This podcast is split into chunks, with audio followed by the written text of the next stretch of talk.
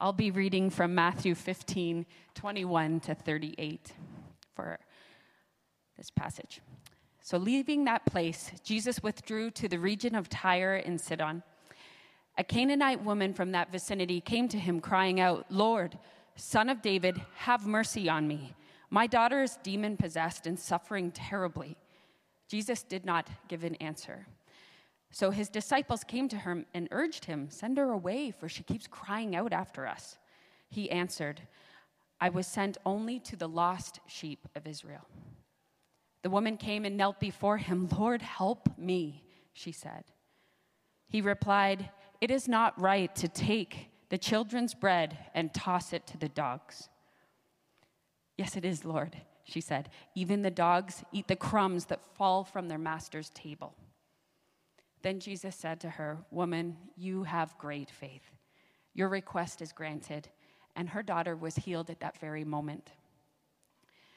Jesus then left there and went along the Sea of Galilee. Then he went up on a mountainside and sat down. Great crowds came to him, bringing the lame, the blind, the crippled, the mute, and many, many others, and laid them at his feet, and he healed them. The people were amazed when they saw the mute speaking, and the crippled made well, and the lame walking, and the blind seeing. And they praised the God of Israel. Jesus called his disciples to him and said, I have compassion for these people. They've already been with me for three days and nothing to eat. I don't want to send them away hungry, or they may collapse on the way. His disciples answered, Where could we get enough bread in this remote place to feed this whole crowd? How many loaves do you have? Jesus answered. Seven, they replied, and a few small fish. He told the crowd to sit down on the ground. Then he took those same seven loaves and the fish, and when he gave thanks, he broke them and he gave them to the disciples, and they in turn to the people. They all ate and were satisfied. Afterward, the disciples picked up seven baskets full of broken pieces that were left over. The number of those who ate was 4,000 men and all the women and children.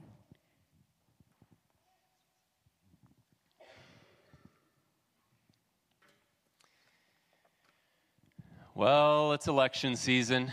It is election season and a big week in U.S. politics, at least. Taylor, you know, reminding everyone to get out and vote at the AMAs this past weekend and putting her support behind the Democratic Party. Not to be outdone, her bestie, Kanye West, hanging out with the Donald and endorsing the Republican. And so we've got all this excitement going around. And, and I think, like, why don't we have that kind of excitement north of the border? All we get is like colorful lawn signs. That's as, that's as exciting as it gets around here.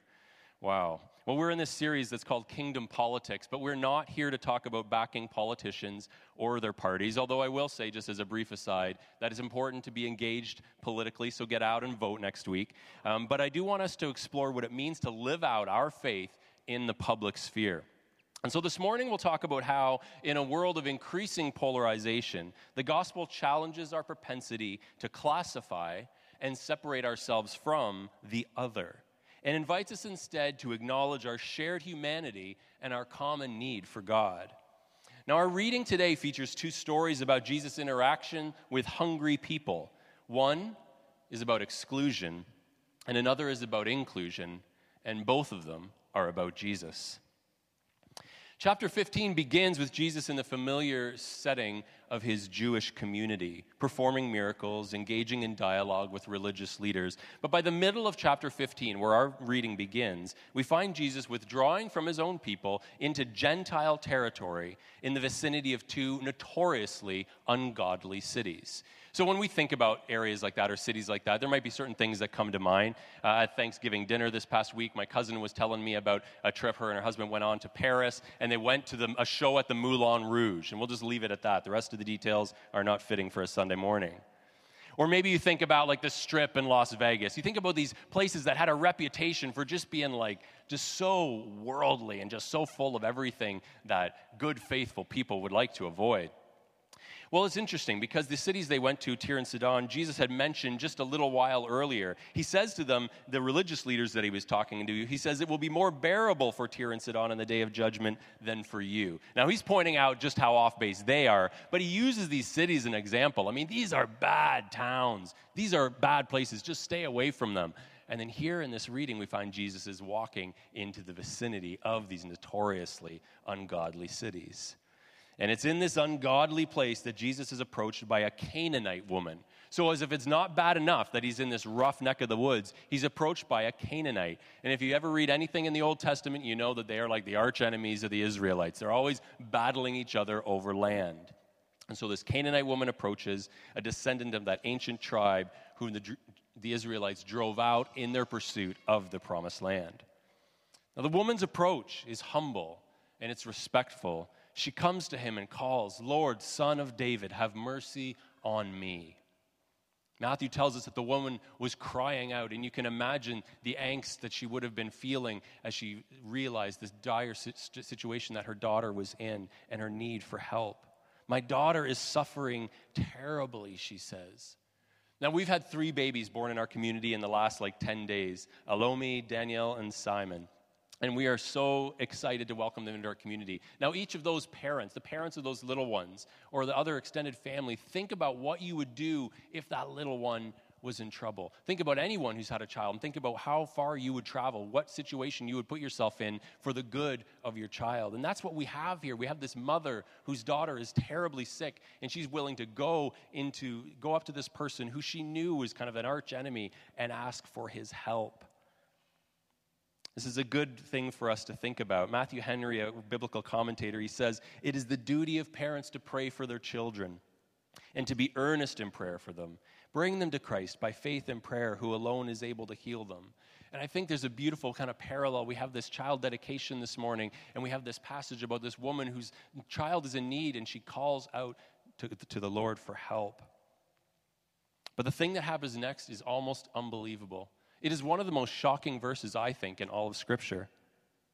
Jesus did not answer a word. Like, if you just read this story straight on through, you don't even notice it. But this woman, a foreigner, comes up to Jesus, comes crying out to him for help, humbly, respectfully, and the Bible tells us that Jesus did not say a word. How is that possible? How is it possible that Jesus would not respond? But he doesn't. Well, evidently, she kept on talking. She kept on pleading. Because the disciples go on to say, Send her away. She keeps crying out after us. She didn't give up. Send her away. Just do what she says so she'll leave. She's bothering us. And then Jesus provides a rationale for his silence. Well, I was sent only to the lost sheep of Israel. Now, this was in keeping with what he had told these disciples. This really wouldn't have surprised them. In Matthew 10, verses 5 and 6, he sent the 12, his inner circle, out with the following instructions Do not go to the Gentiles or enter any town of the Samaritans. Go rather to the lost sheep of Israel. So here he is reminding them hey, I'm here for the people of Israel. That's who I'm here for. That seems to have satisfied the disciples. And perhaps they assumed it would satisfy the woman herself, but it did not. I've told a story before of a time when my car broke down uh, outside this little town called, uh, called Gorey. I don't know if any of you are familiar with it, but it's a real small town. And I was out on this country road and, and a belt blew and my car just died on the side of the road. And I remember I walked about 15 or 20 minutes back into this little town because I remember having driven by a garage. And so I went up to the garage and I was just like, oh my gosh, man, like my car just died on the side of the road. It's completely dead, will not move. And I said, I'm so glad that there was someone here at this garage. Can you help me out? And his response was no. He said, I'm sorry. He said, see that like antique fire truck over that over there? They've been asking me to fix that for months. And I decided today I'm gonna fix that. I'm like, I know, but but my car is like stranded at the side of the road. Like I have nowhere else to turn but you. And he's like, sorry. And he didn't fix my car. He did call a tow truck for me and towed me about half an hour in the other direction to another garage. But I'm like, how do you do that when someone is desperate in need? How do you not respond? How do you not meet their need when you have the ability to do it? Well, the woman, who may or may not have overheard Jesus' response about coming for the lost sheep, approaches Jesus, and this time she kneels down before him, crying out, Lord, help me. Have you ever looked in the eyes of a truly desperate person? a person at their wits' end. This woman has nowhere else to turn. Jesus is the last hope for her daughter. And as she falls on her knees, Lord, help me. This unnamed woman demonstrates, first of all, the simplicity of prayer. If you struggle to pray and you're like, I don't know what to say, this is as good a place to start as any. Lord, help me. Three words. And she perseveres in prayer. She doesn't let go of this. She knows that, that this person has the ability to help her daughter, and so she doesn't give up. Now, if you can excuse Jesus' lack of an answer the first time, and his response the second time when she comes kneeling down before him, well, it's totally out of left field. This is what Jesus says when this woman comes kneeling before him and calling out, Lord, help me. He says it is not right to take the children's bread and toss it to their dogs. Jesus said this. So I was looking for a picture of a dog holding bread, and I found these pictures. So if you're a dog owner, maybe you want to try this little thing and post it on social media or something like that. Evidently, people think that's cute. Now, I know it's, it's not like maybe a, an appropriate moment to, to use a joke and enter humor into here based on what has just happened, but that's actually what one commentator suggests. I was looking and saying, like, what do, how do people explain this response of Jesus? How do people explain the fact that at first he just completely ignored the woman, and then when he finally speaks to her, he says, like, he calls her a dog and said, I wouldn't give you any of my bread. Like, how do you explain this? And one commentator says, perhaps this was said half humorously as he saw her faith developing. This is what one commentator actually suggested that Jesus thought this would be a, fun, a good time for a joke. Like, oh yeah, I got her. Like she's totally desperate here, and I'm gonna like call her a dog. This is gonna be a great joke. Sorry, I think that's a really bad idea. But then why did he first ignore her? And why did he finally speak to her in such a dismissive way? Well, I looked up what some other commentators said. Well, how do other people explain this?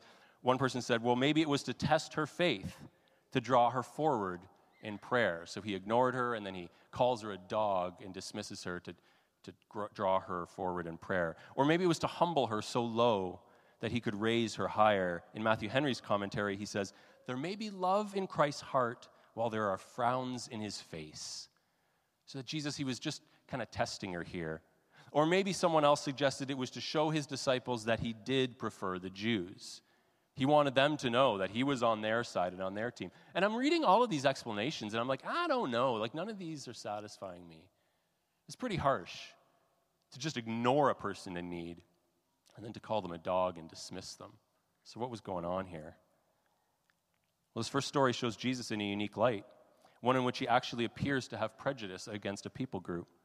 But is it even possible for Jesus to react this way? But what if Jesus was experiencing something that every one of us experiences? We'll come back to him in this story in a little bit. But I was listening to an interview about a month ago with Mahzarin Banaji, who's a social psychologist at Harvard and author of a book Blind Spot Hidden Biases of Good People. She's an expert on something called implicit bias, which might be defined this way as the attitudes or stereotypes affecting our understanding, actions, and decisions in an unconscious manner. So these are the attitudes and the, the, beliefs that we have at an unconscious level. It's not something that we've really thought through, but it's just kind of wired into who we are. Biases have been measured in relation to gender, body weight, religion, sexuality, and race, and perhaps others as well. And so when I was listening to this interview with her, she talked about something she had developed called the implicit association test. And she gave a link to the website. It's up there if you want to go and do this. But I will warn you. I, now I'm going to share something with you, and this is a bit risky for me to do. Uh, but I, so I hope that you can listen to the whole context and not pass judgment on me in a message about not passing judgment on people. So I decided to do this test. So you go on and you fill out a bunch of personal information about yourself, and then you pick what thing you want to test yourself on. So the first, it was I just picked the one at the top of the list, and it was about um, gender roles. And so it, the test was going to see if I had a bias towards men in the field of science or, or field of humanities. And so you go and you do all these little tests, and basically you have your fingers on two different keys on the keyboard, and then they throw words or images that are either male or science or female or humanities, and you just click these buttons. And you're just sitting here for like five minutes clicking these buttons, and then at the end, it spits out a result of how biased you are. And I go into this and I'm like, I'm not biased at all. This is ridiculous. And so this is what the test told me. Here's the next slide. Your data suggests a strong association of male with science and female with humanities compared to the opposite. And I'm like, no. And then what they do afterwards is they ask you to evaluate the test. How good do you think this test is? I'm like, bad. How accurate do you think this information is? Terrible. Would you ever do this? No. I'm like, this is awful.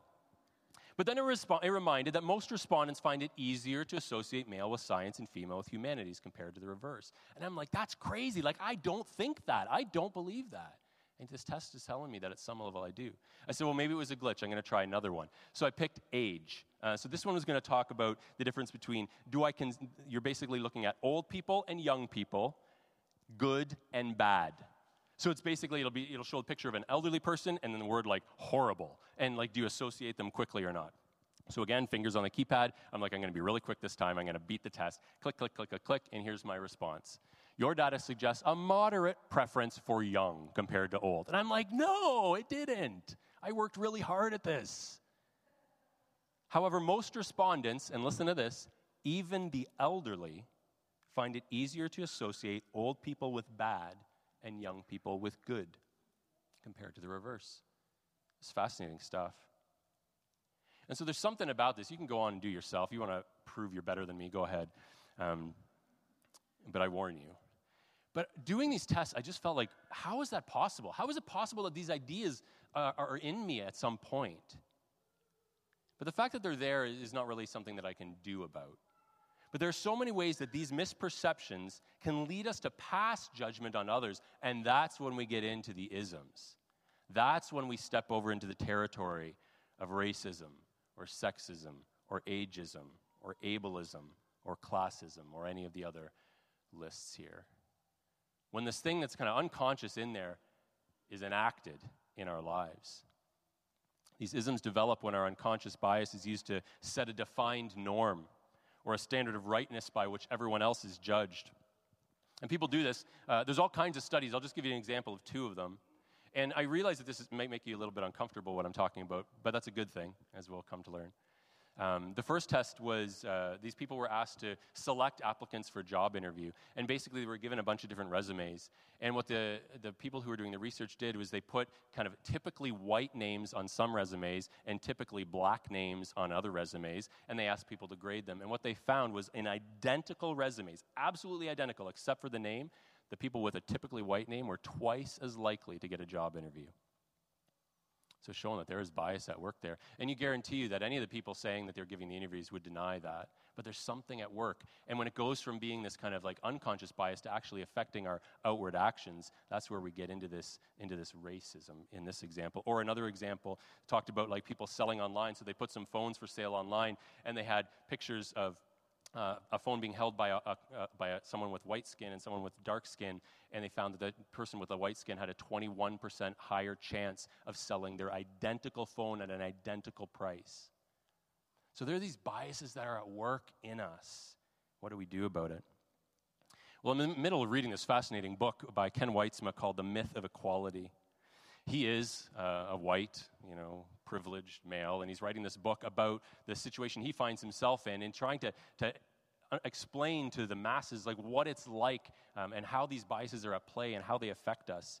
He says instead of putting energy into denying that we're racist a more transparent and honest response might be to admit our desire to be free from racist thinking and commit ourselves to searching for latent forms of bias within ourselves and then trying to address them now let's go back to jesus for a minute is it possible that the Son of God experienced implicit bias?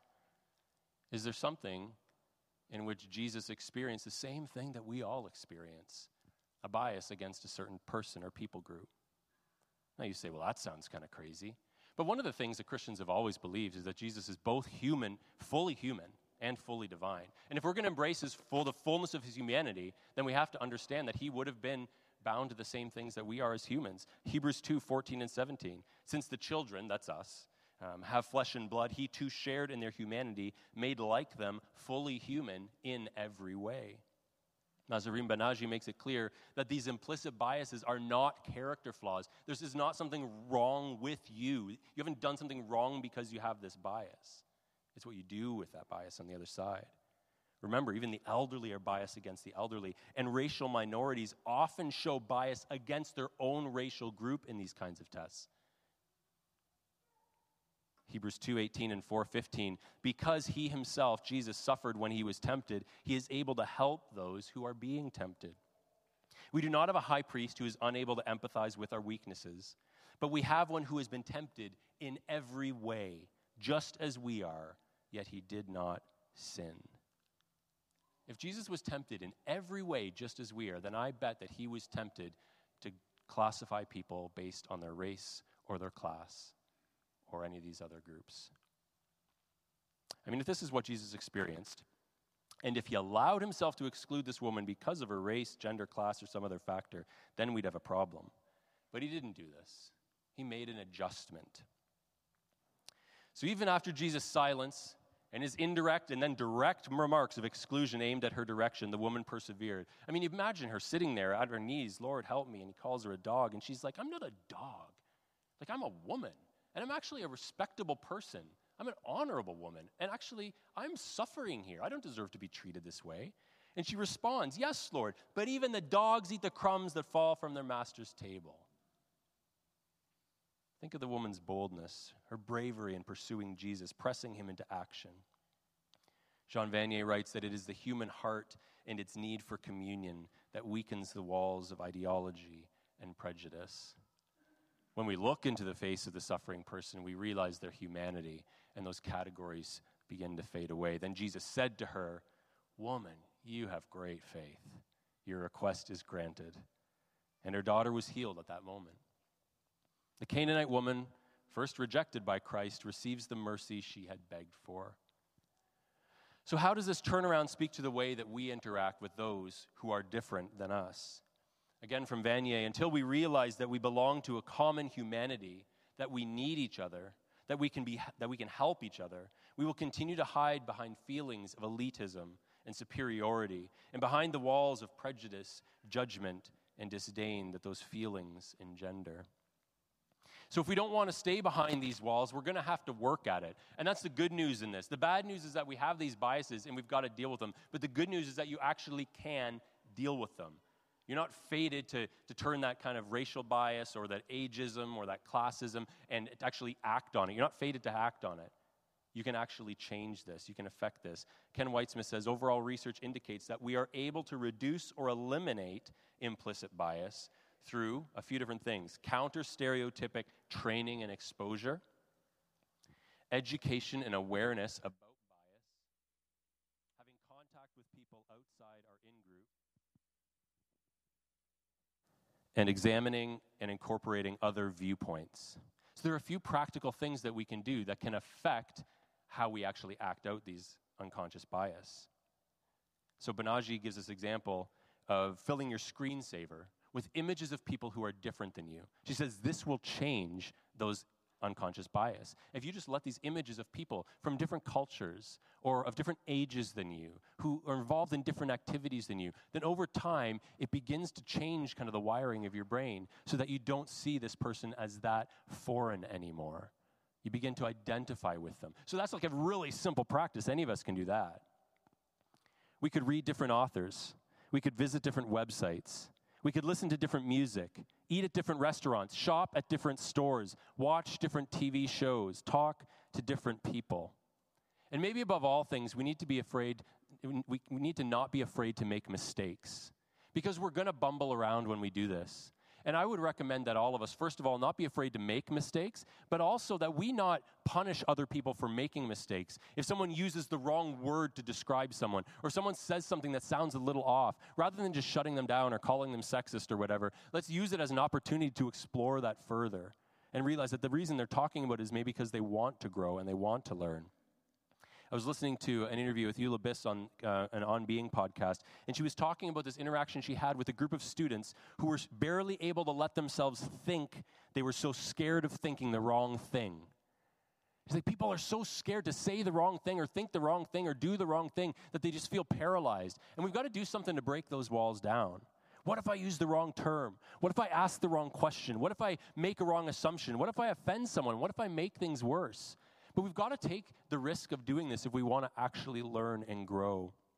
Krista Tippett says we need to allow ourselves to have inadequate conversations and not think that we have to begin by getting it right or perfect or complete. But we got to put ourselves in a position of learning and growth. So, in the second story, we see Jesus with this overflowing compassion, which makes me wonder about how the encounter with the Canaanite woman might have affected him. Jesus was willing to let a crumb fall to a woman in need, and now he sets out to satisfy the hunger of a crowd numbering in the thousands. The people were amazed when they saw the mute speaking, the cripple made well, the lame walking, and the blind seeing, and they praised the God of Israel. Now, that last phrase is an interesting one. It suggests that the people in this crowd were Gentiles, dogs, if you will. So Jesus goes from dismissing this one Gentile dog who's bothering him to having compassion in a crowd of thousands of these Gentiles who are seeking him to heal and deliver them. Jesus called his disciples to him and he said, I have compassion for these people. They've already been with me three days and have nothing to eat. I do not want to send them away hungry, or they may collapse on the way. All of a sudden, the compassion of Jesus, the love of Jesus, is just flowing out of him. As our compassion for the other grows, we become their advocates. And so here, Jesus is in one moment dismissive, and in the next moment saying, Come on, let's put our heads together. What can we do? We've got to do something to take care of these people. He's now advocating on behalf of the people that he had previously just excluded. I read this great example of this wealthy uh, public school in Lincoln Park, neighborhood of Chicago, where a group of students were protesting. They were protesting the fact that their school was receiving too much funding for renovations. That seems backwards. But they were like, why are we receiving funds for renovations in our school when there are so many other schools in our neighborhood that are struggling to get by? We don't want this money. We want you to give this money to somewhere else or we're not coming back. Like, it's just amazing advocates for the other. It's a beautiful image. Matthew 15 37 says, They all ate and were satisfied. Afterward, the disciples picked up seven basketfuls of broken pieces that were left over. And so both of these stories end up with someone being fed from crumbs to baskets of leftovers. It's a beautiful juxtaposition, reminding us that mercy is never in short supply. And this right here is the good news of the gospel. Jurgen Moltmann writes that salvation means to become whole. It means to unite that which was divided and split, disturbed and distorted, and make it right again. That's what salvation is all about.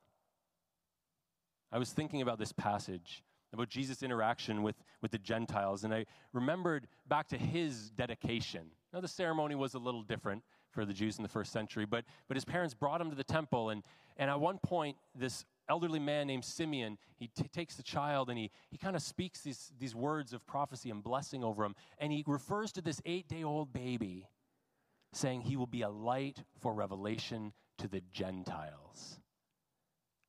And in this chapter, Matthew 15, we see Jesus really coming into the fullness of this and realizing that that's who he is here to be a light for everyone, not just for the in group, but for all people. And his followers got it. They picked up on his example and they carried it with them. This great story in Acts chapter 10, Peter goes to the house of a Gentile. He can hardly stand the fact that he has to be in this territory, but he comes to this conclusion after seeing that the Holy Spirit had blessed these people. I now realize how true it is that God does not show favoritism big change in the way of thinking. Paul, who the author of many of the New Testament letters, wrote in one place, There is neither Jew nor Gentile. Man, that is such a revolutionary statement. Neither slave nor free, nor is there male and female, for you are all one in Christ Jesus. It's a beautiful message. It's the good news of the gospel. So I'll close with a couple of thoughts here. Rob Bell says, We are humans before we are all of the other labels we've cooked up to divide ourselves. It's a good reminder. We're all one in Christ. There are all these different labels our age, the color of our skin, where we come from, our income, our abilities, all these different things we can divide ourselves. But at the beginning and at the end of the day, we're human. So we need help with this. Fortunately, we don't have to do this on our own. We do it with one another, and we can also call on God on our own. Get on our knees. Help us, Lord. The passage we read from Hebrews remind us of the ways in which Jesus identifies with our temptation to exclude. But there's this beautiful line that comes right after that one.